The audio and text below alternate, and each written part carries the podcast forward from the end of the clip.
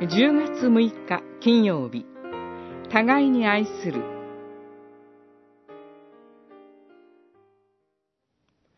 兄弟愛をもって互いに愛し尊敬をもって互いに相手を優れたものと思いなさい。ローマの信徒への手紙、12章10節。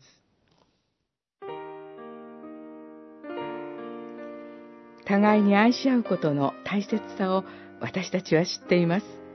同時に、互いに愛し合うことの難しさもまた私たちは経験しています。この世界を作り、人間を特にご自身の形に作られた主なる神は、私たちを愛してくださいました。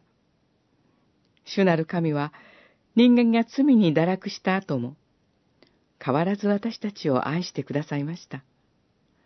この変わらない私たちに対する神の愛は、神の愛する一人子、イエス・キリストを十字架につけるという仕方で私たちに表されました。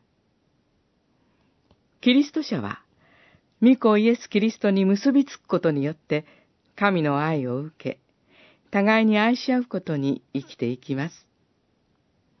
神の愛は、人を殺さずに生かします。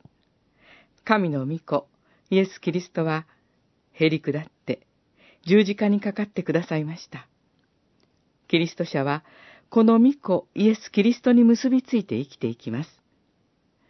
その時、私たちのようなものであったとしても、互いに愛を持って接し、相手を心から尊敬し、自分より優れたものと思うようにもされます。